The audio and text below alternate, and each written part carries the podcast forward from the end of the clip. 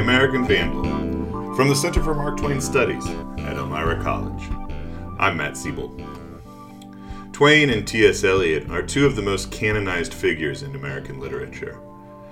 They are also both Missouri boys who became cosmopolitans, ambivalently reflecting upon the culture and history of their native land. It'd be pretty easy to argue that their similarities stop there. Twain had no formal schooling beyond his mid teens. Eliot got a doctorate from Harvard and lectured at Oxford. Twain became increasingly a heretic in politics and religion, while Eliot seemed to grow ever more devoted, both to the Anglican Church and the Western tradition.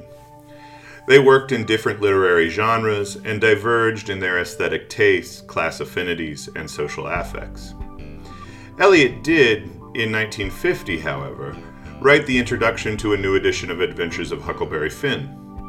And though careful reading shows Eliot's appreciation of the novel he introduces to be largely nostalgic and his praise somewhat faint, the mere association of Eliot near the height of his fame with a book exalted by other American modernists further enshrined it in the mid century canon of American literature, which was deeply informed by Cold War cultural imperialism.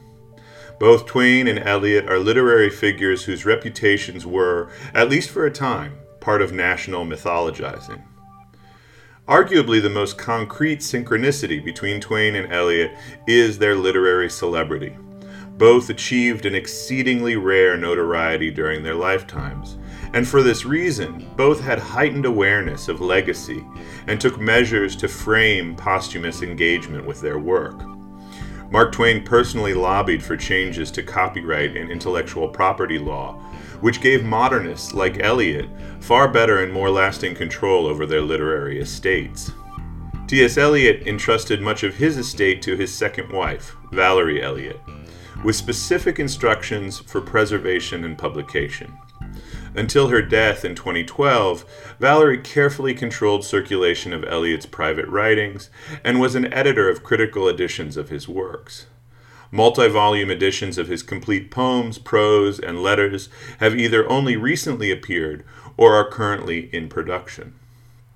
But Eliot's best laid plans for his literary legacy have been complicated by Emily Hale. Eliot wrote more than 1,000 letters to Hale over the course of 26 years, which she preserved and used to create a sealed archive at Princeton. This archive was opened in January of last year, 50 years after Eliot's death, and in part because it was closed again two months later due to the coronavirus pandemic, the full scope of its revelations are still unclear. Foremost among them, however, is that Eliot and Hale had a love affair that spanned decades. For at least part of that time, Eliot expressly treated his letters to Hale as a kind of concordance to his poetry, often revealing biographical source material behind his most inscrutable verse. Today, I'm talking to three Eliot scholars about the Hale archive what it promises for Eliot's studies, as well as the challenge of reckoning with unsealed materials, alongside a scholarly tradition which evolved in the interim, and the faint record left by long dead subjects of new documents, in this case, most evidently, Hale herself. Frances Dickey, an associate professor of English at University of Missouri, was at the Hale archive on the day it opened and her blog for the International T.S. Eliot Society became the first major platform for circulating revelations from the letters, as the first wave of scholars read through them. Her essay, May the Records Speak, appeared in 20th Century Literature in December of last year. It is currently the most expansive of what are sure to be many publications on the Eliot Hale relationship. Frances also co authored an essay for Modernism and Modernity on the thorny legal questions of the Hale Archive, with John Whittier Ferguson. John is a professor of English at University of Michigan, who, like Frances, is actively involved in the International T.S. Eliot Society, currently as vice president and editor of its newsletter. At this year's convention of the Modern Language Association, the Eliot Society sponsored two panels on Eliot and Hale, one of which featured Frances John and our third guest, Megan Quigley, who is Associate Professor of English at Villanova University.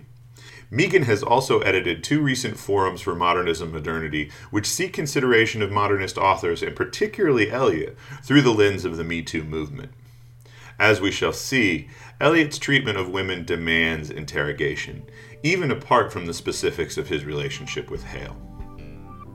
For more information about our guests and links to their publications, as well as a bibliography of works discussed throughout this episode, please visit marktwainstudies.com backslash Emily Hale.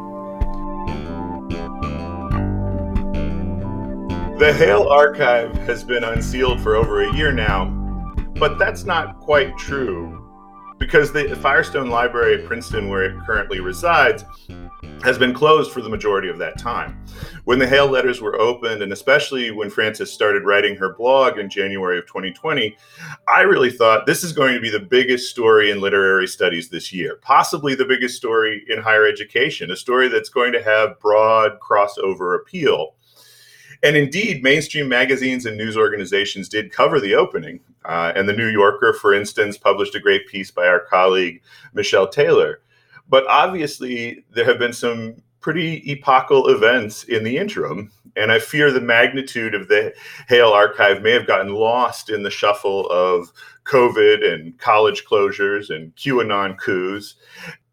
I offered a basic overview in the intro, but I want our listeners to get a sense of why this is a big deal at least for Eliot scholars.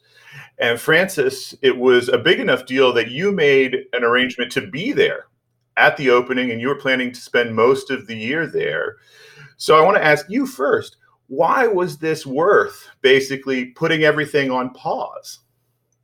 Well, Matt, we did not know what the archive would hold. And so I think there was a lot of curiosity surrounding it.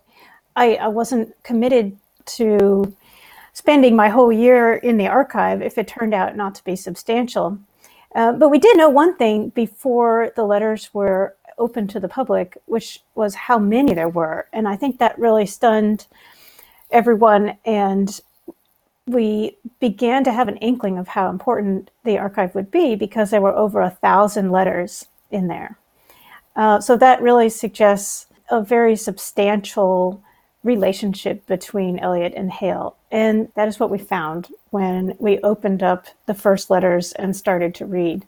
I was in line an hour before it opened. It was incredibly exciting uh, to be the first one to walk in there and open up a folder and and start reading. It really was almost as if Eliot had he had had us in mind when he wrote the first letters to Hale. These were not the first letters he had ever written to her but they were the first letters in a new um, like mode of relationship in which he confessed his feelings about her and treated her openly as the object of his adoration. He pours out his soul and his heart to her in these opening letters um, starting in October of 1930. These are the most stunning letters of the whole collection and everyone in the room was just gasping when we started uh, reading his words to Hale, in which he says such things as, I am heartily sorry every day and every night of my life for my mistake and fall and for the ruin it has made, but I am not sorry for loving and adoring you, for it has given me the very best that I have had in my life.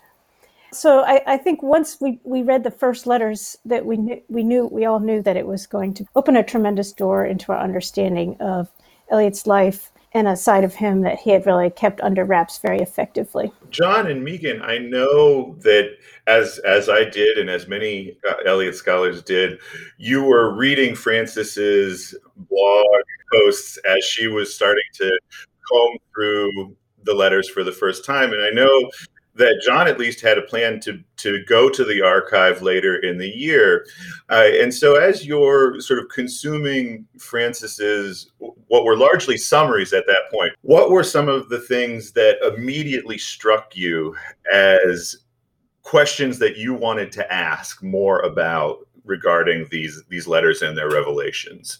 Whether that was once you got a chance to talk to frances and other people who had read them or once you got a chance to look at them yourself I did get to go. It was in early February, um, and I was like you, uh, like all of us, reading Frances's wonderful blog. Um, I'd actually been a grad student at Princeton in the 80s, and my advisor and teacher then, Walt Litz, had talked about these letters, and they were kind of a of a secret in the in the archive that all of us thought we would never actually see because they were going to be opened in 2020 and you know 1985 who's thinking of 2020 that's never going to happen. I mean reading frances's notes knowing i was going to be there was better than simple i knew i'd get to read the letters themselves uh, and so i knew frances was pointing me ways and i think really uh, it should be said that frances has been a guide for all of us as we sort of went there and you'd say like frances what should i look at in particular? But for me as with frances opening that first letter of his on the 3rd of October 1930 and reading those phrases. And Frances has already read the opening I was going to read a little bit of, but the next, there, every sentence in that letter is like that. Now there is no need to explain Ash Wednesday to you. No one else will ever understand it. That first letter, I mean, I'm used to working in archives where you have to spend days figuring out what's there and then finding out, oh, the reason I came here is actually not what I'm going to end up finding. It's something entirely different. I've never worked in an archive that so instantaneously made me think this is the emotional life of a poet I've studied all my life, suddenly made visible. And there are over a thousand of these letters, and each one of them is is two pages or so typewritten. So that's like two to three thousand pages of intimate, spiritual, and emotional autobiography. Like, are you kidding me? it's just unheard of. Just it was mind blowing to sit down there and, and, and see that happening. Yeah. Um, and I was far away. I was on a sabbatical in Oxford and I was desperate to be there, but instead I felt like I was there with Frances. I was working allegedly on a book on Eliot and fiction. I had this line in the book proposal that said one of the greatest fictions that he crafted was that of his own life and all of a sudden it was true. I was like, wait, wait, wait, what? I think if there was a line I was going to quote from the letters, it would be the one. If if I have any reputation left in two generations, I want it known how very, very great is, will be, and always was my debt to you. Wow. To, to have that juxtaposed wow. with his statement coming from Harvard at the same time was just so much emotional energy there to look into and to think about. For the listeners, the Harvard letter Megan is referring to, Eliot arranged to have unsealed at the same time as the Hale archive at Princeton. And in it, Eliot attempts to characterize his relationship with Hale, often in ways which are contradicted by his own testimony elsewhere. And he tries to discredit Hale and what he imagines she is going to say about him in her commentary to put it lightly, the whole letter is a pretty bad look. And I'll link it in the bibliography for this episode at marktwainstudies.org. But here's just a taste of the lines which are in direct opposition to those that Megan just quoted. Emily Hale would have killed the poet in me. Vivienne nearly was the death of me, but she kept the poet alive in retrospect, the nightmare agony of my 17 years with Vivienne seems to me preferable to the dull misery of a, the mediocre teacher of philosophy, which would have been the alternative. Eliot's trying to do damage control 50 years into the future about events which had taken place 20 or 30 years in the past. And predictably, he makes a real mess of it but it also demonstrates how desperately concerned he is about his legacy about his reputation. I think this is one of the most interesting overlaps between eliot and twain. Their their celebrity and and it's particularly right. relevant to this discussion because for both of them the fact that large portions of their career they knew every time they pressed a pen to paper they were creating a financial asset right Twain began yeah. to suspect this might be the case in like his mid 40s. He knew with absolute certainty for the final 15 years of his life, and he acted accordingly. But as Frances and John show in their modernism and modernity piece, as all of you just talked about. Eliot knew from the moment this correspondence started with Hale that the letters he sent to her, he was kind of giving her financial capital. And she kind of was almost like a shareholder in Eliot's literary career from that point forward. The more his star rose, the more those letters she was holding in her vault accrued both relevance to historians and biographers, but by virtue of that real exchange value, both of them were well aware of this dynamic when the correspondence began. And they remained aware of it throughout the next quarter century.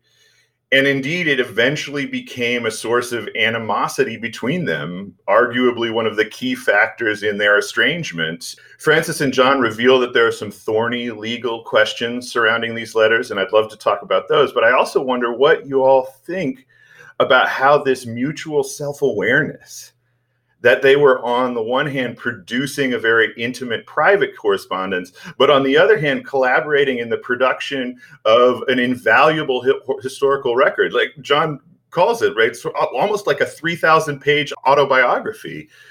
With the important caveat that Emily Hale could never profit from this in any way fiscally. So, one of the heartbreaking things about reading the archive, and I, I wanted, we'll have to think about ways to also talk about what Emily Hale got from this relationship. But one of the things she didn't get from it was any kind of financial hope that something would come from the letters from her. And her jobs are pieced together, teaching at women's schools, underfunded, underfinanced, um, under resourced. She's moving all the time. As Frances has pointed out in, in various places, she also had to simply to lug these letters, which were valuable, of course, around with her as an unredeemable set of chits for things she could never get money for. So essentially, she's burdened also by this without ever receiving uh, any kind of financial hope from it. And it's a complicated gift that way. Yeah, and she, I mean, she couldn't benefit from it just in terms of her social standing either, because it was part of the nature of their relationship that it had to be kept secret. Right. I mean, that was Eliot's choice. It didn't have to be kept secret, but he wanted it that way, and and she respected his choice um, to keep the relationship a secret. So she couldn't even really profit um, in terms of her social standing uh, from having this connection with him. Now he did sometimes do her favors, like he gave a commencement address at the Concord Academy. You know, he did that obviously as a favor to her because she was teaching there, and hopefully she you know, she got some consideration from her employers for bringing a world famous poet to a private high school to give the commencement address. um, but that was really the only sort of benefit that she could that she could gain from the relationship, yeah.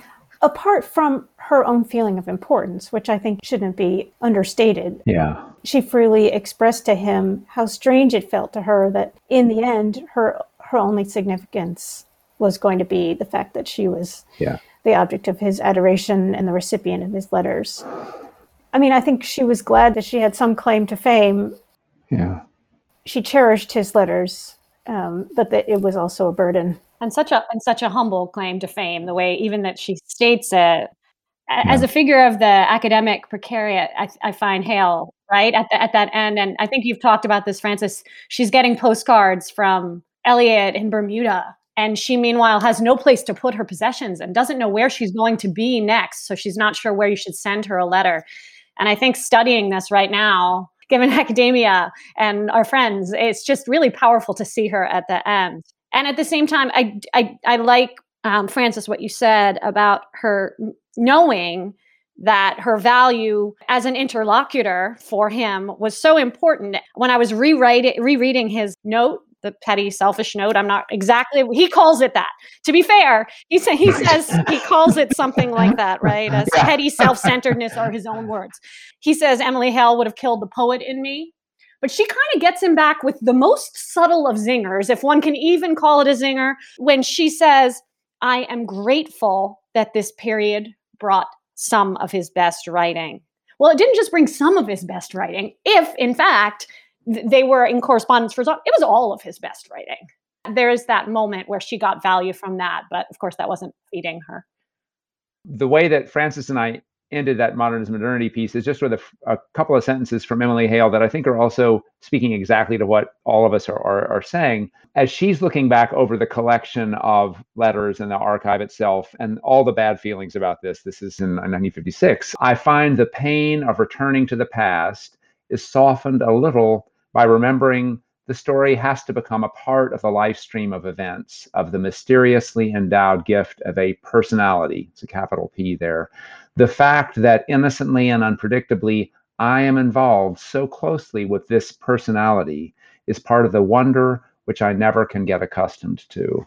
And I think involved so closely with this personality, as, as Megan says, like she's also, Eliot has just told her, you are the source of my greatest work from Ash Wednesday on, and you're also referenced in earlier work as well. But it's she's sort of um, like the curator of an astonishing museum collection, you know, herself, or the inspiration of it as well. That's part of what I find so intriguing about this particular unsealed archive is that from beginning to end, they are aware that they are creating something for a future audience an audience far in the future. And this is the way, again, it's similar to Twain's autobiography, right? He does not anticipate people seeing at least the full extent of his autobiography for 100 years. And they start writing these letters in 1930, fully aware that at some point other people will read them. There is that self awareness, perhaps throughout the full 26 years of correspondence,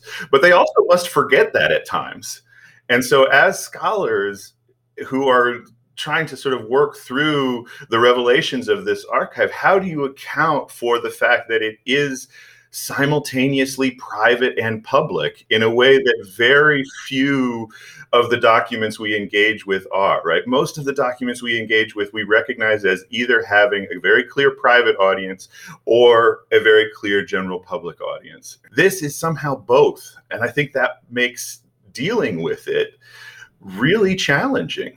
Matt, last night, as I was thinking about what we might talk about today, I I identified two quotes in in Eliot's writing that are both uh, relevant to your question and and actually speak in opposite directions for towards it. In the Three Voices of Poetry, which was written in 1953, right around the same time that he was that he gave his commencement address, Concord Academy, he was writing about love poetry as overheard that is so when you write a love poem it's you're not just writing it for the beloved but also for an audience of, of readers. And he says surely the proper language of love that is of communication to the beloved and to no one else is prose. He has his own letters in mind because that is you know at this point he's been carrying on this correspondence with emily for over two decades. But in a lecture he gave at yale in uh, 1933 about English poets as letter writers, he said something quite different. The desire to write a letter, to put down what you don't want anyone else to see but the person you are writing to, but which yet you do not want to be destroyed, but perhaps hope may be preserved for complete strangers to read, is ineradicable. We want to confess ourselves in writing to a few friends, and we do not always want to feel that no one but those friends will ever read what we have written. uh, I guess that just shows what you were saying that he must have known that he was reading uh, writing for posterity but he also didn't want to think of his letters that way. And, and occasionally he sort of chides hale if she says something about him as a public figure and he, he never wants her to think of him as a public figure.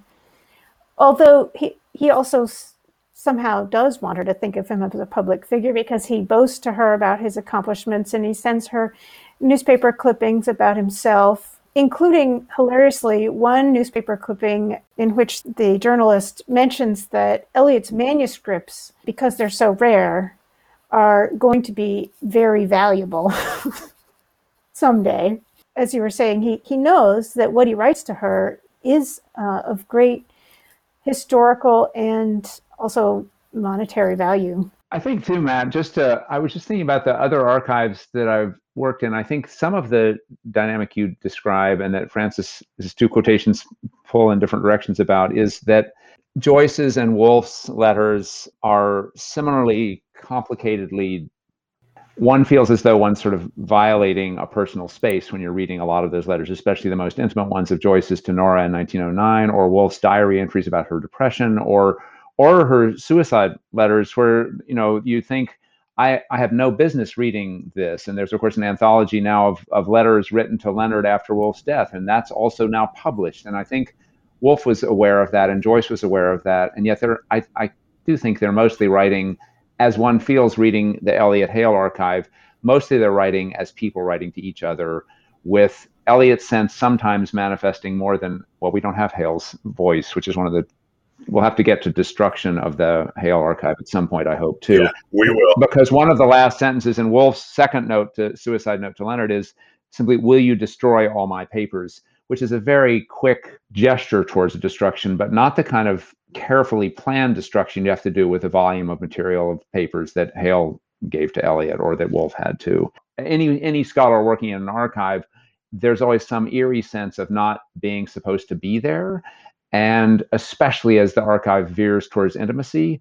And that's something that I certainly felt reading the Hale archive at, at Princeton that I had no right to be there, that I was snooping in someone else's material. And it's a very disturbing sense. And it's also, right, one of the costs of being, as, as Emily Hale puts it, in, in touch with a personality, capital P. and I tell my students sometimes jokingly, like, as you become famous, you should make sure to curate your own material because after you're you're gone, everything's going to be looked at. So of course, that's now impossible to delete anything. But yeah, it's it's a it's a fact that they're also uh, very aware of whenever you teach this stuff and you show them these things, and they're like, how do we have the right to read this? Uh, which is a great question. And, and, don't edit your life as much as Wallace Stevens so that your archive yeah. doesn't have anything really to look at very much, exactly. except for right. last drafts. I also teach a class on blogs, diaries, and journals, and and and I think that all writing that you're doing is simultaneously multi-voiced, right? You're writing to someone, and especially our students now know how everything is so mediated. So I think that they they they realize when they put writing on Facebook or whatever on TikTok that they know that they're doing it for their friends and a larger audience, and they understand that that kind of intimacy through a a, larger screen. I think that's really interesting. And that puts it on a kind of spectrum where, for Twain, the whole idea of an archive of a literary celebrity, a self conscious archive of a literary celebrity, seems like a kind of new and perverse thing. But maybe by the time we get to Eliot, it's kind of taken for granted and certainly as as you just outlined and as john said you know we can't get rid of anything or we can't promise to have gotten rid of anything. So to some extent anybody who is a public figure is curating their lives or or should be right? If they are concerned about legacy as twain and eliot obviously were. This is a kind of arc of the the intersection of literary celebrity and the whole notion of a private audience that might be a thing of the past. John led us to something that I, I, hoped and I anticipated we, we would talk about. Reading Frances's wonderful piece, this is one of the things that came uh, I came away with was that Eliot is not the least bit coy about instrumentalizing Hale, arguably placing her in every archetypal position on the you know, virgin, mother, muse, whore, continuum, right? And the Freudian version of that, he self-consciously refer- references, right? So he and he frequently figures Hale as Beatrice and the Blessed Virgin Mary. And then with the stereotypical resentment of the artist murdering his muse once the work is complete, he burns Hale's side of the correspondence.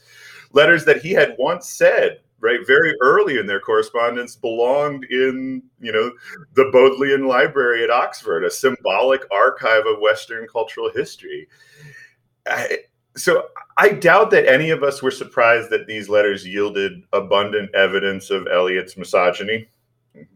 But what surprised me was just how kind of cliche it was eh, and as Megan said in her MLA talk, we have a feminist imperative to restore Hale's significance.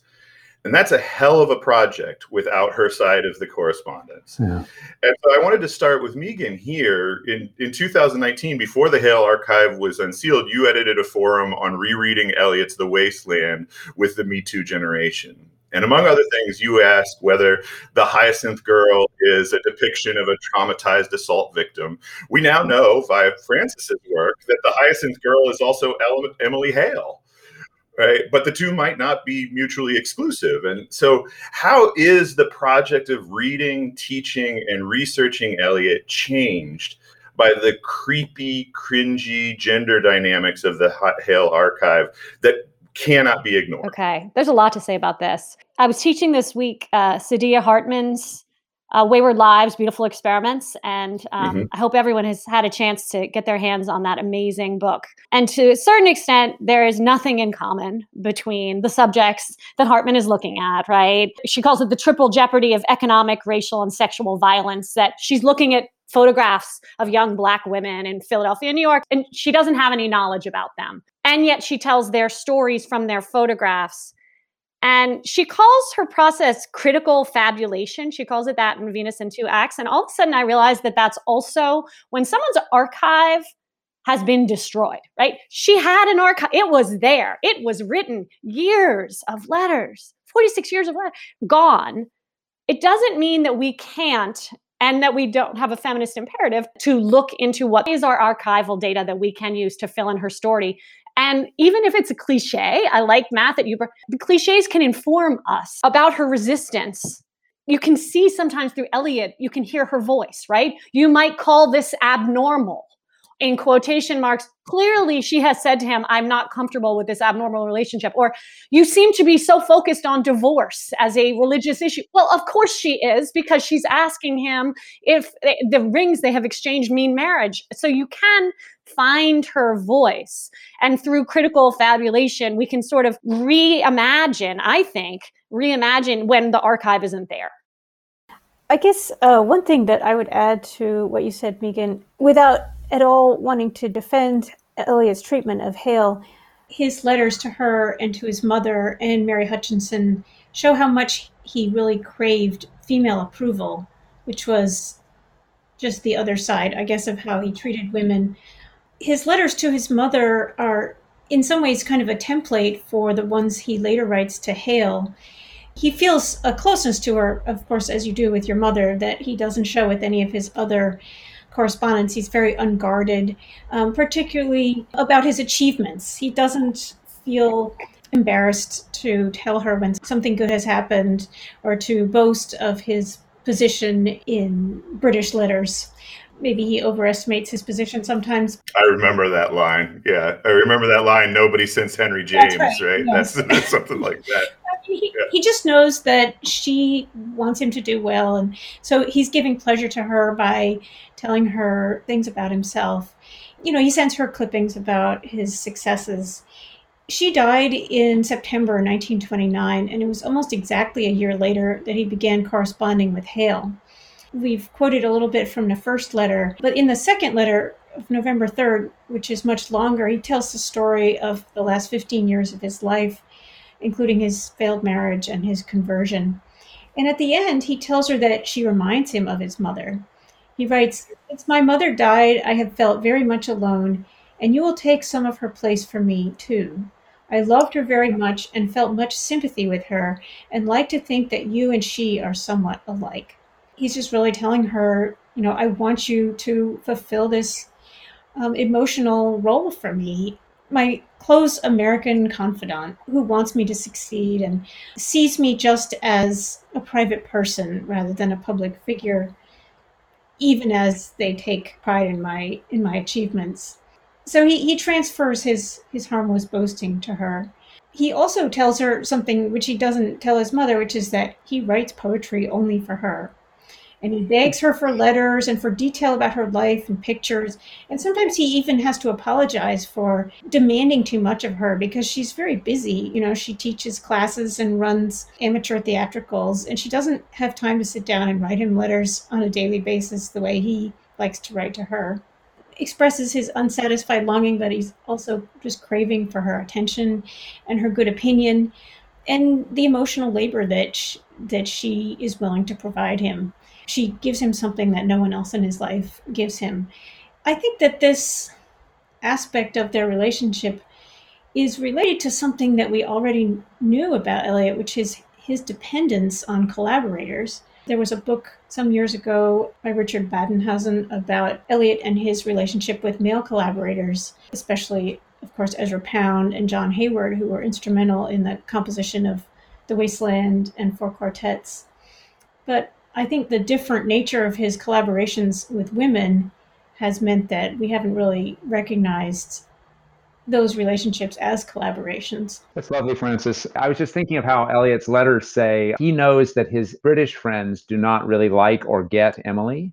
And you're just giving a wonderful reason for why that confirms his sense that she, in fact, remains like his mother above and different from those British women who he's hanging out with otherwise. And their letters about her are famously when Woolf writes about what Emily Hale's like, they don't like her or get her at all. And it seems like you've just given a great reason for why that might actually have in some ways been something Eliot knew as it was and, and took some comfort in even. Sorry, Megan, you were going to say. But also just how different she was as an actress from Absolutely. his mother, right? Yeah. That it, yeah. give her her yeah. voice back, that she was performing and, and that true. he's interested in her as an actress and as someone who knows how to speak on the stage. So the, the silencing of her voice after wasn't necessarily what was going on during.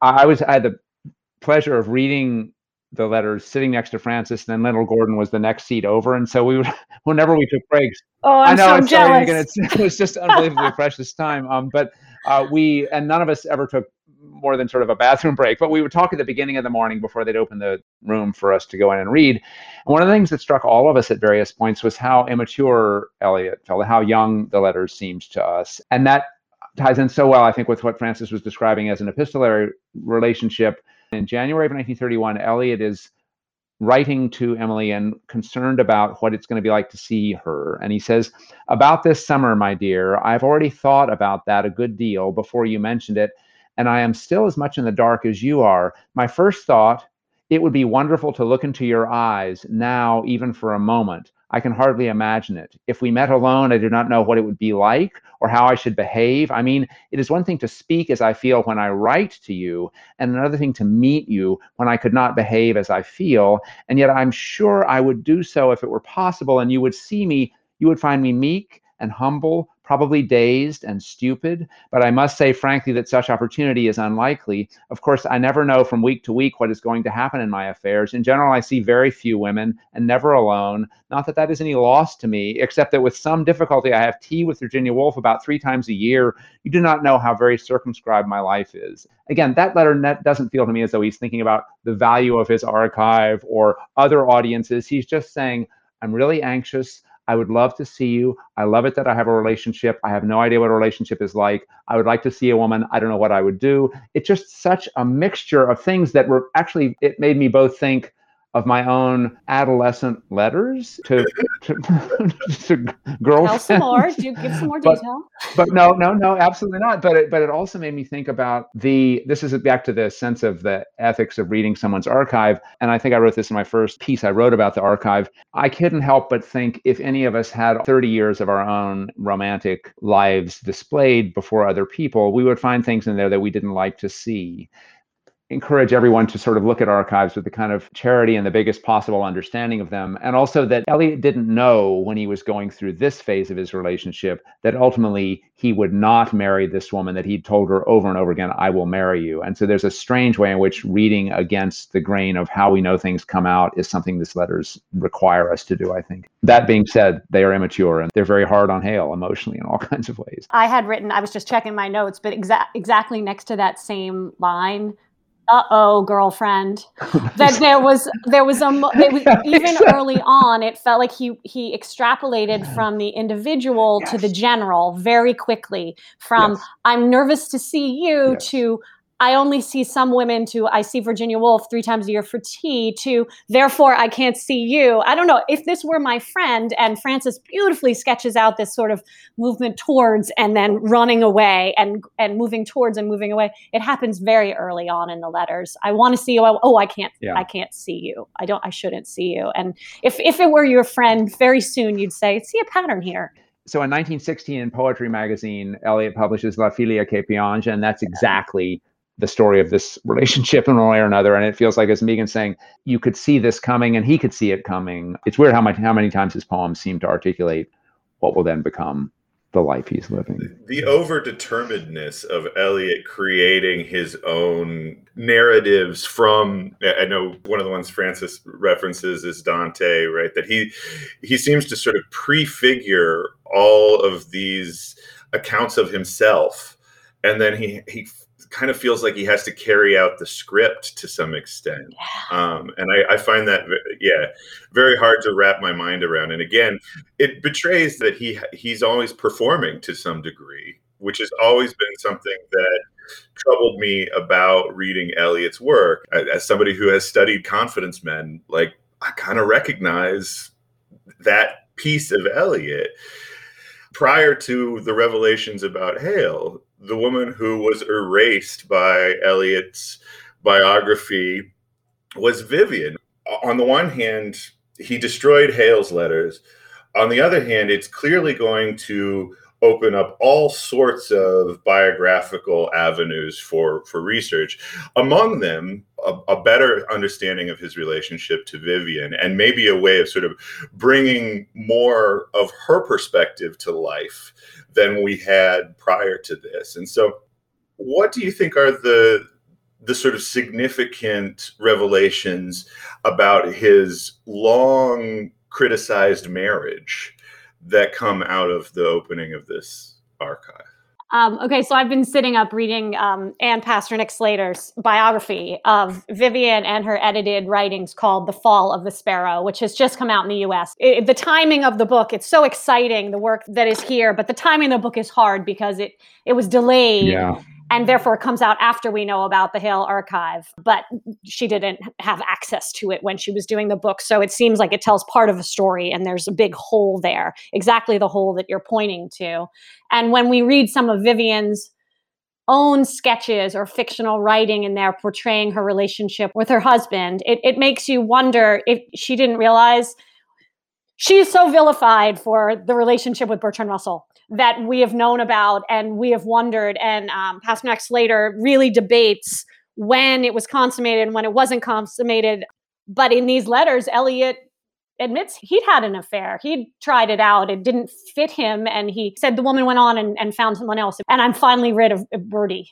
I actually don't really understand that line, John yeah. and Frances. I don't know if you could. When he said, "I'm finally," do you know the part I'm yeah. talking about? He's like, "I'm finally done with yeah. Bertie because I had that affair." What does that mean exactly? Frances, you go. Eliot reveals to Hale, actually in his second letter, that he had had an extramarital affair. He doesn't give the woman's name, but it was probably Nancy Cunard. But the surprise is that he never breathes a word to her about Vivienne's affair with Russell. And maybe being done with Bertie is, you know, a reference to that.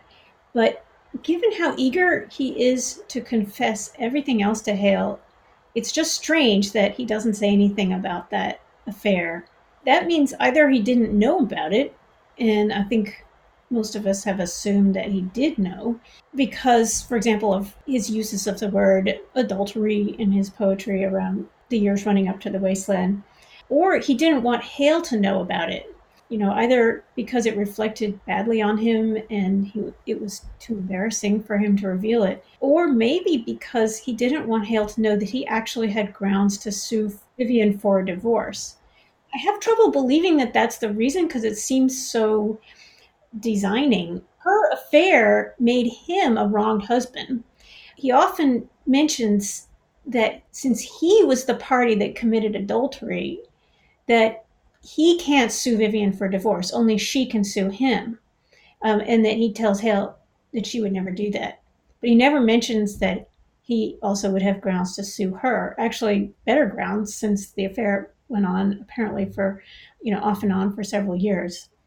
The the Hale archive raises as many questions as it an- answers um, about Eliot's marriage. Actually, Megan mentioned the publication of the biography of Vivienne, Fall of the Sparrow, which also includes Vivienne's writings that she composed to help Eliot with the criterion.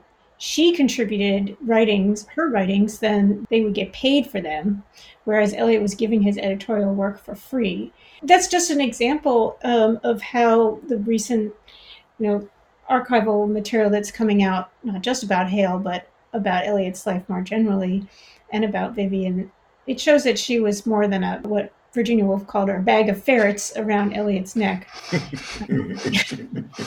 oh, you know, she she she she cooked and cleaned. Sometimes they didn't have uh, a servant, and she would she did all the housekeeping and looking for new flats and so on, and encouraging his ambitions. So Hale similarly took on a really major role in his life. It's not similar in the sense that she wasn't doing housekeeping for him, but she was doing kind of um, emotional housekeeping.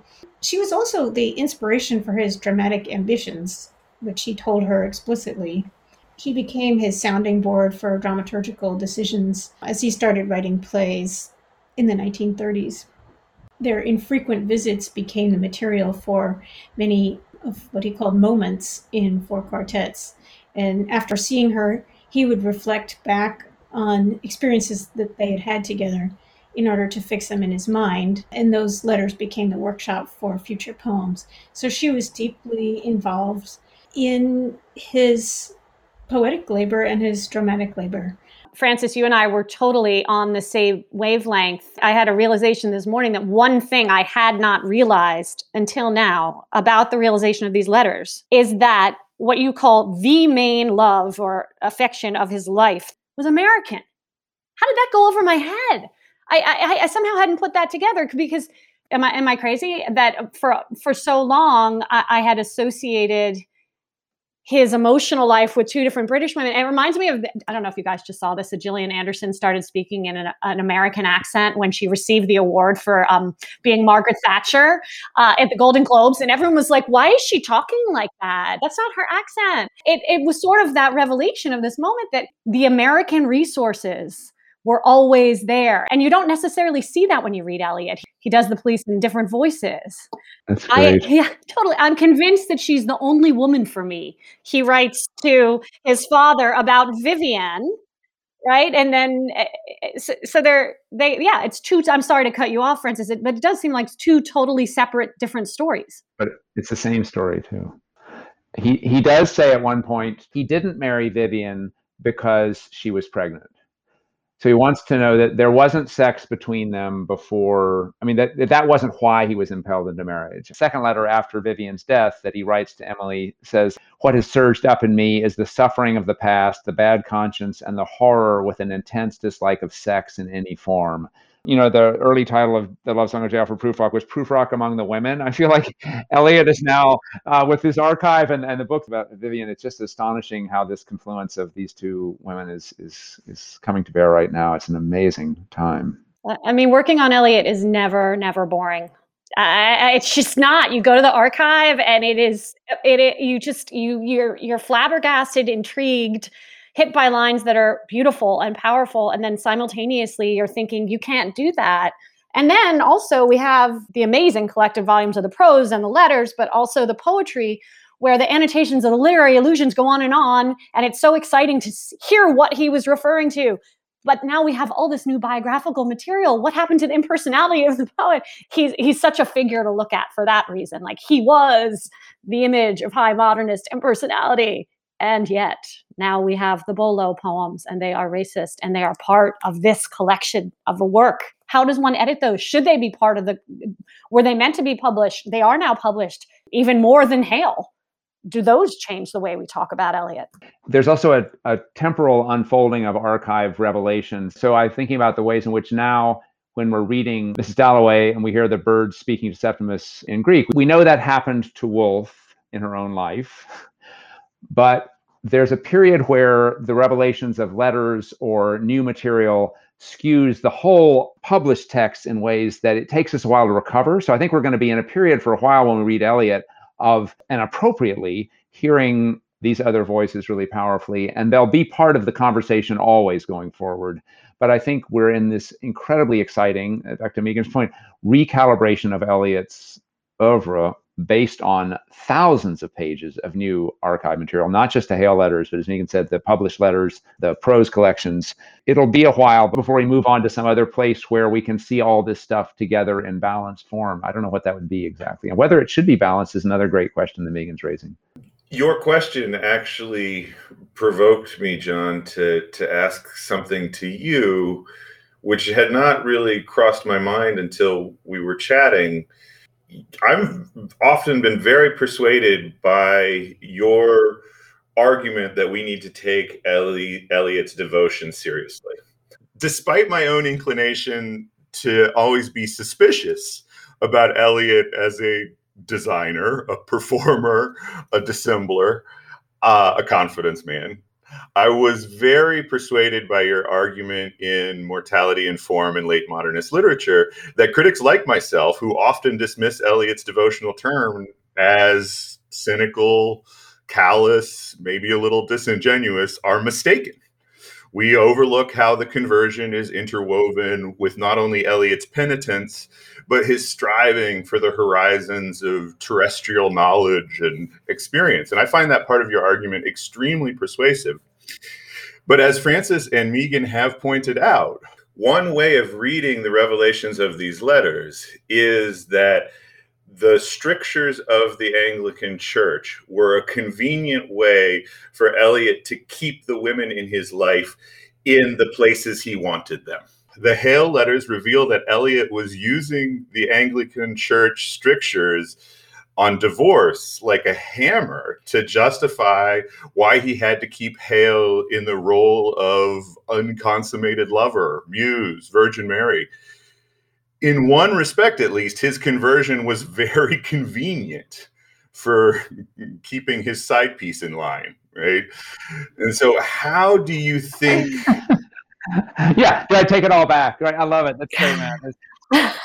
Matt, cruel. It's a great, great question, and I kind of I have a two-part answer. The second part we'll get to the sort of theological, spiritual part of Eliot's poetry, but the first part one of the painful things about reading these letters, and there are many painful things about reading them, is hearing Eliot's repeatedly they get harsher and harsher attacks on Unitarianism and on Emily Hale's own spiritual life, which seems to me, just from sort of reading between the lines, sort of inferring what her letters might have been, to be have been quite genuine and quite deep in different ways. But the cruelty and the rigidity and the thoughtlessness of Eliot's repeated anathematizing of, of Unitarianism, of her own failures spiritually, is a very disturbing thread that runs throughout those letters. Another part of the challenge of reading the letters is that it is almost impossible, maybe it is impossible, to read the letters and to suppress one's knowledge of how this comes out, how it turns out. So to know that in 1947,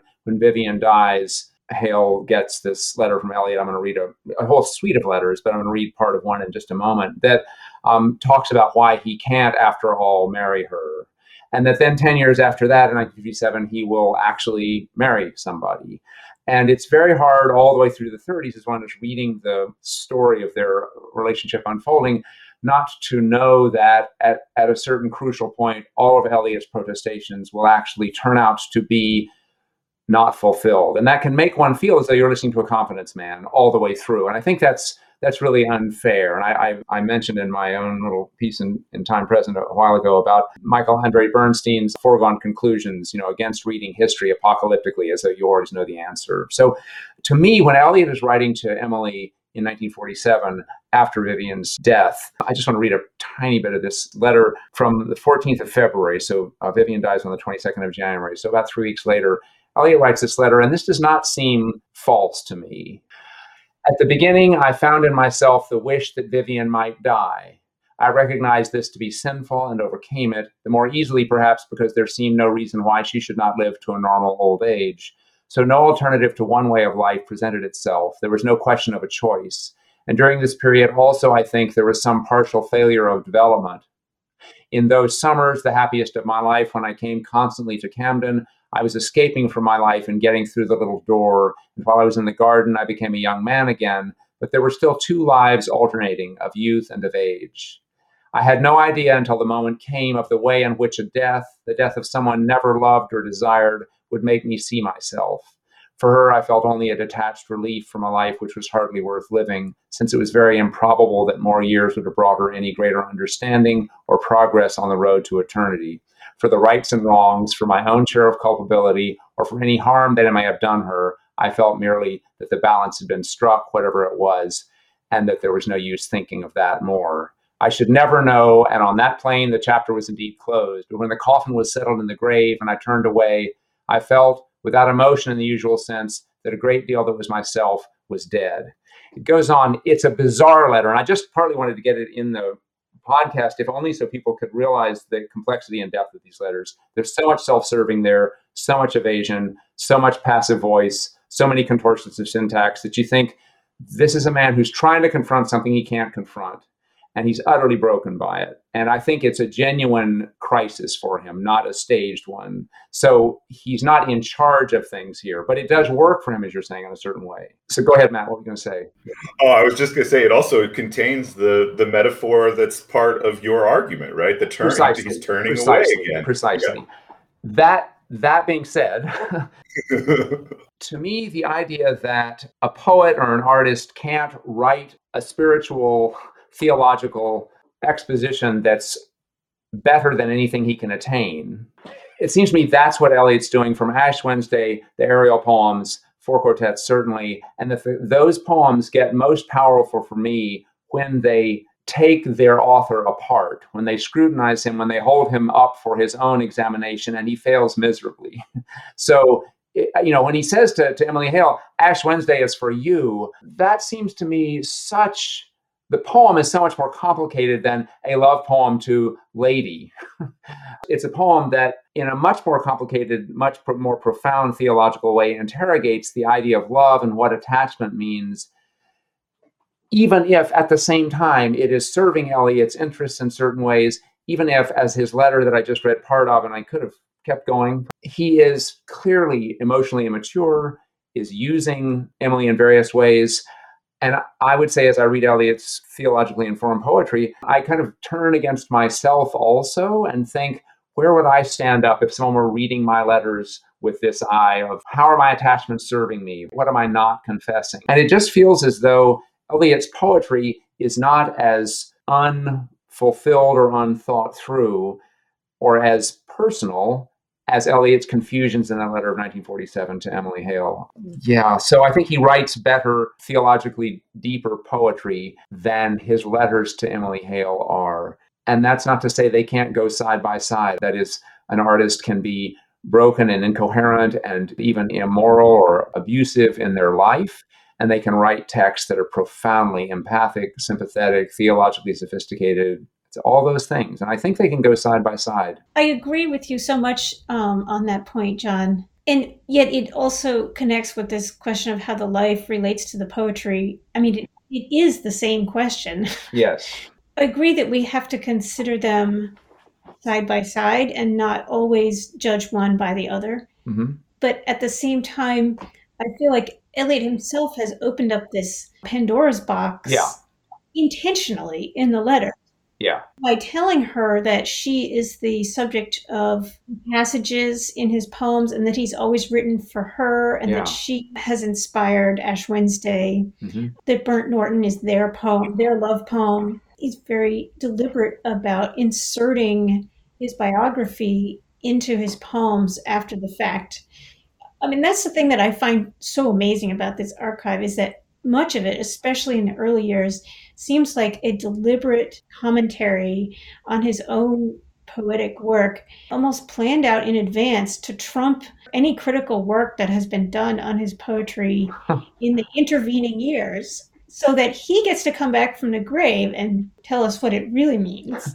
to read Ash Wednesday after Eliot's um, letter to Emily Hale about her being essentially lady, as it were, or to mm-hmm. read the little Gidding passage that I'm going to read in a second, with the knowledge of the Hale archive there and what the particular references of Eliot's self scrutiny, mm-hmm. they just become more profound to me. So when he's saying, I used to teach little Gidding before the archive, this passage where he's talking about, you know, as the, the compound ghost to telling him the gifts reserved for age, and he says, the rending pain of reenactment of all that you have done and been, the shame of motives late revealed, and the awareness of things ill done and done to others harm, which once you took for exercise of virtue. And I know you all know this passage well.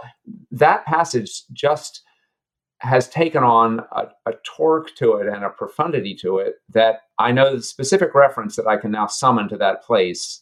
And I think as a reader, I summon my own examples from my own life when I'm reading poetry like this. And I think, yeah, this is a poem about accounting and calling oneself to account. And I know those things in my own life mm-hmm. and can substitute them in there. and I do every time I read it. Mm-hmm. And now I have also particular knowledge of Eliot's possible reference there, not certain reference, but possible reference. Certainly, he's given us ample material so that that material in Ash Wednesday or, or uh, Four Quartets becomes simply more profound as I teach it now, as I will teach it. Because he's calling himself to account there. It's possible, I suppose, to say he is saying this as a way to protect himself from anything worse. But when I read those sentences that he's saying, I think, no kidding. I know exactly what you're talking about, T.S. Eliot, because I've read your letters to Emily Hale. And I know the, the sense of the rending pain of reenactment. It's clear, again, in the syntax and the evasion and the figuration in that letter I was just reading from, where he, a little bit later, he talks about it, that he feels as though as a, a mummy who has suddenly fallen into dust once the grave has been opened. And it's just like these figures are so macabre and grotesque and maybe overwrought, but also speak to me of someone who's broken and who's who, who knows that he is in these letters. Mm-hmm. Even if I know 10 years later he's going to uh, have a happy ending those eight, those eight last years of his life, it's not quite fair to say, yeah, when I'm reading the 1947 letters, I know about those last eight years. It is a strange thing that he seems more aware of himself in his poetry than he does in his letter. Yes, that's so well put. You, I mean, you would expect letters to your closest intimate to be the most honest writing you could do, but actually, I wouldn't describe him exactly as dishonest, but he's so often trying to make himself come out in the best light and also not to give her any advantage. Because he knows that she has claims on him that he hasn't adequately acknowledged or satisfied. Mm-hmm. and he can't ever afford to let her right. you know bring those up. He's very keen on beating her down whenever she wants to bring up you know his past promises and what he, he owes her. And she always does it in a very gentle way. I mean we don't have her letters but it seems like she's not browbeating him. But she just wants to know like yeah. You know where's all this going? And and he he doesn't want to answer. Yeah i think if his poetry was as was as immature and manipulative uh, as his letters i would not be reading his poetry. Well, no, i'm serious gone in the opposite direction. I think you're so right that his poetry is much more emotionally theologically morally ethically profound than mm-hmm. his letters are. Mm-hmm and that's one of the discoveries of the archive too. And i think it's true of other writers. I mean it's famously true of, of joyce. I'm reminded of early in our conversation frances brought up a moment where eliot says that you know prose is the the natural language of love. And so right, if we take yeah. for granted that that uh, romantic love is, as you say, immature adolescence, inferior to right. the subjects of poetry, right? Then that would rationalize why you can despise yeah. his letters and yeah. still, or despise some of the content in his letters, right. the perspectives in his letters, uh, and right. still celebrate the poetry. I mean, I was just teaching The Wasteland yesterday, and the way you can take that poem and make arguments for women's voices is it's so much in that poem. It's hard nowadays to not see that. Mm-hmm. And then you read the Hale archive and you're like, what the hell? Do not show this to your students right now because uh, at this point they're excited about him. Quiet, Tom. Keep that thing locked. Don't open Firestone Library. yeah, he would have been really happy at the end to be able to burn those letters yes, himself. indeed. Indeed, Frances. I, yeah. could, I so much agree. It's so important for figures like Eliot and Twain who there has often been the temptation to place them in a kind of mythic canon and to have these archives as you all said there, there was going to be a massive revision to eliot's studies regardless, even before the Hale archive, just by virtue of the letters coming out, the the complete prose, the the Christopher Ricks volumes of poems, right? There were already these archives being unfolded before we got the sort of surprises of the Hale letters. And so for what are tempted to be almost propagandistic, nationalistic figures like Eliot and Twain, because of their massive influence and literary celebrity, to have them revised at this later date is really healthy and, and, and hopeful in some ways. And that leads me into the sort of question that I wanted to close with, which is it's obviously de rigueur in literary studies particularly since the post structuralist turn, to qualify every reading as contingent, polyphonous, potentially dialectical, to some degree hypothetical, but despite their protestations to the contrary, it's quite evident that literary critics and perhaps especially historicist literary critics feel something personally at stake in the accuracy or at least the feasibility of their interpretation. And as such, archival recovery always poses a real threat to the scholarly record. Uh, and an example of this in Twain studies is the Testa man- manuscript, a portion of Twain's original draft of Huckleberry Finn, which disappeared for almost a century. And when Barbara Testa found it in her attic, it falsified some arguments about when various portions of the novel had been written, and therefore how they might be associated with biographical and historical events. Arguments which had, in some cases, been widely accepted for decades. I'm going to hazard a guess that the Hale archive is going to be exponentially more disruptive than that. And I, I don't expect you to name names, but what are some conventions? I mean, feel free to, but what are some conventions in Eliot studies which you think are endangered by Hale? Well, my MLA paper was a little bit about this, like what we've gotten wrong. And what I hope I ended up saying was that we have to be have generous thinking as well. Like mm-hmm. we didn't know. And and so shaking fists at like, why didn't you account in the first volume of T.S. Eliot's letters, which sat by my desk as I wrote my undergraduate thesis on Woolf and Adrienne Rich, there was no picture of Hale in the entire thing. We knew there was an archive of letters. Why is there no picture of her? Why, why does she not appear in the Ackroyd biography? Where eh, or in any photographs, any evidence of her? So I feel like while we have to not take ourselves so seriously that we think we would have done better, knowing that this archive was sitting there, it's possible to look critically at our editions and our scholarship that ignored Lyndall Gordon's essential work actually john you were just talking about this that that there was sort of dismissal towards that work. Yeah kind of sexist dismissal of i mean ron schuchard also talks about her in ways that are appropriately important as emily hale. Um, but i remember in the 80s the discussion around the kind of work that lyndall was doing and the kind of work that biographers who were talking about about emily hale uh, the few people who were mentioning her was considered sort of like it's women who pay attention to the life, not the art. I think the whole idea that impersonality and with the vanishing poet will be brought importantly into question by this archive. And Frances, uh, there's a piece that we're going to publish in Time Present, the newsletter of the T.S. Eliot Society, uh, in an upcoming issue. That's uh, maybe Frances, you could talk just briefly about that. But it's it's really interesting that the foundational idea of new critical impersonal poet, not the not the life work comes out of Eliot, and then this whole archive collapses some of those distinctions, or not, as you'll see in our debate that we stage in the uh, in the in the newsletter. Frances, do you have a? I'm, I'm giving you an intro here, if that's okay.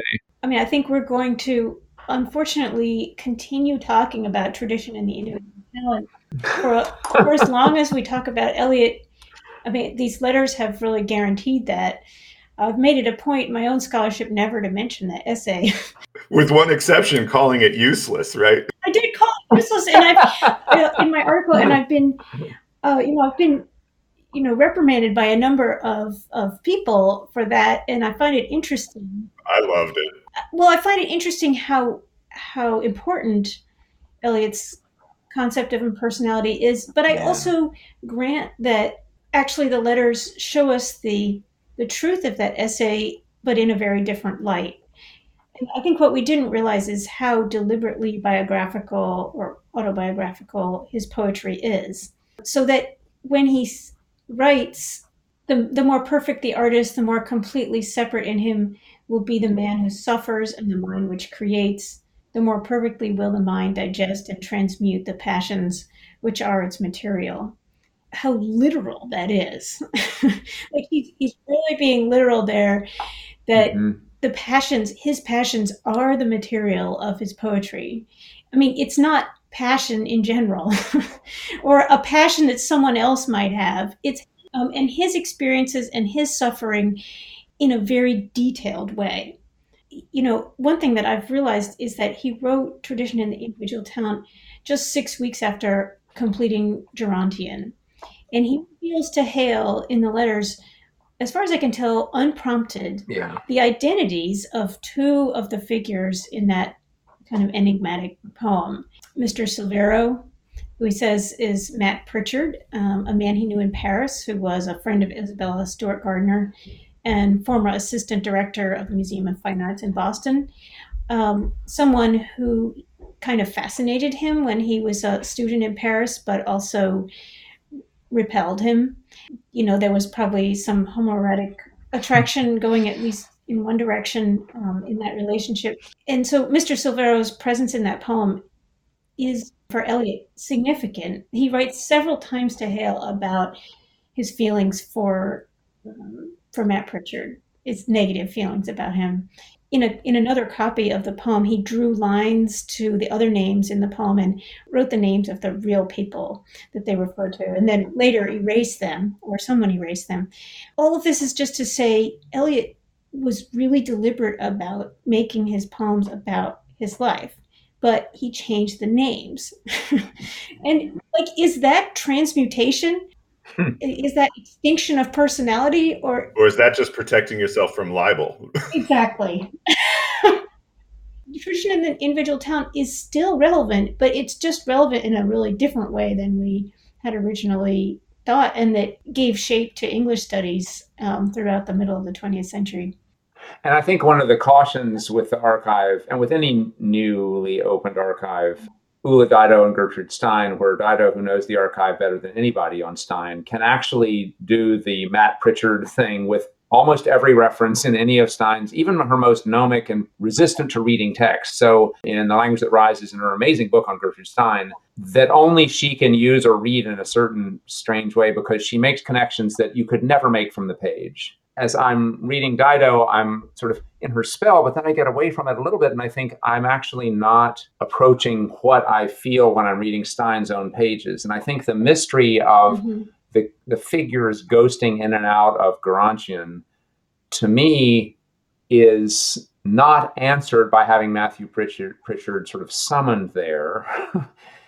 even though it matters that I know that there's a transformation going on here in sleight of hand and that tradition and individual talent in some ways is sort of explaining what he's doing in a sort of coded way. There will now be in new editions of Gerontion perhaps footnotes saying this is Matthew Prichard, and then I get to know things about his life, his fine arts history. I might even make some connections with with decadence and with art and with figures who are aesthetes in some way or another that Eliot is haunted by in Gerontion, and you could do some stuff with that. On the other hand, I would also want to insist to my students that his Yeah. name is not Matthew Prichard and you can't have a Wikipedia entry on him. He's this other character. And part of Eliot's point is that he's floating in some anxiety motivated space of unnamed threat, which is queer, which is aesthetic, which is compelling, which is seductive, which is mirroring, eh, all those things. And it's like, it's the problem of the footnote where you're like, oh, that is actually so and so. You're thinking, yeah. Or, you know, the adulterated word in that poem is really in reference to, you know, Vivienne's adultery. It's like, yeah, but but it's not also. anyone who writes about Eliot would absolutely hesitate to say, well, Mr. Silvero is Matt Prichard. But the amazing thing is that's what Eliot says. Mr. Silvero is Matt Prichard. yeah. But, but he is saying it, Frances, in a love letter to a particular person. And I think Yeah. the performative nature of love letters is also always worth weighing here. Eliot saying to Emily Hale, this is your poem. like, which part of Ash Wednesday is mine again? I forget. It's- I don't want some of it. Thank you very much. Um, it's such an important register that it's to a particular person who's, in all the complexities of whatever this means, a beloved audience. it's true, but and and that's absolutely true of all of the places in the letters where he tells her that she's the subject of his poems. But in Gerontion, I mean, she has no stake in that poem. True. For sure, she never had any idea what he meant. Yeah. I mean, it's just way too Yeah. Um, obscure for her. He says in a poem I, I once wrote called Gerontion, like he doesn't, he assumes she hasn't read it, nor will she read it. He's, but he's putting that there for us. And maybe we need to watch out for what he, how he's trying to manipulate us. It's in that early phase of his letter writing where he seems like he's writing for posterity, writing into the record things that he wants future critics to know. Because it's at that time that he's he's telling her, "I'm going to save all your letters, and mm-hmm. and I want you to save mine, and we're going to put them together in the Bodleian Library." yeah, that's a great point. I think in some ways what Frances, I was just looking back at the sentence in Tradition and Individual Talent, which for me, a new word has risen to the surface of it. The f- famous sentence that everyone who's listening to this will know or should know or has in their head already uh, the progress of an artist is a continual self sacrifice, a continual extinction of personality. And I think when I first read that, and for many years, I, it was personality that got the emphasis.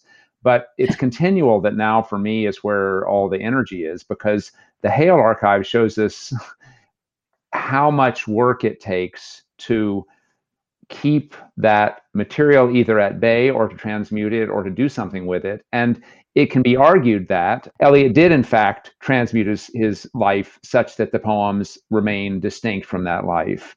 But once you've seen the archive, uh, you know, after such knowledge, what forget, you cannot go back to reading the poems the same way because now Emily Hale is is on that page with the Virgin Mary and with Eliot's mother and with Vivienne.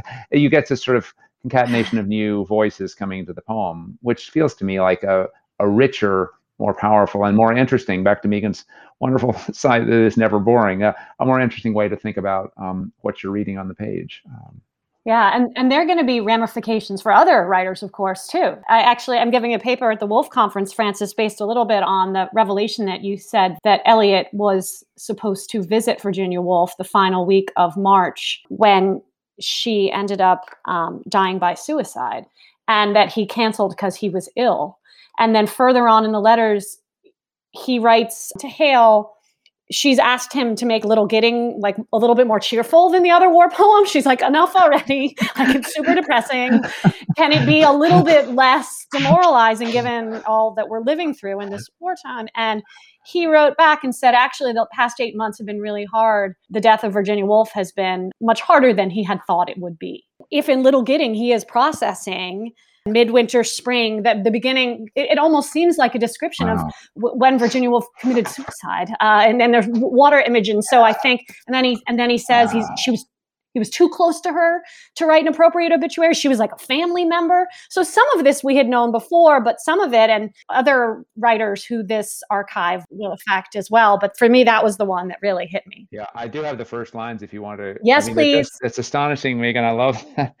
Midwinter spring is its own season, sempiternal, though sodden towards sundown, suspended in time between pole and tropic when the short day is brightest with frost and fire, the brief sun flames the ice on pond and ditches in windless cold that is the heart's heat, reflecting in a watery mirror a glare that is blindness in the early afternoon.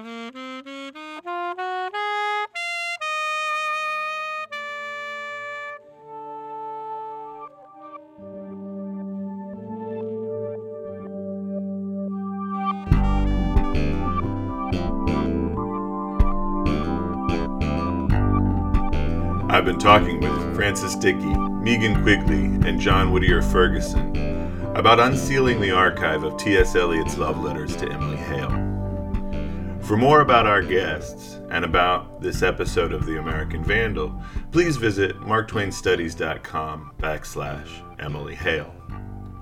Thank you for listening.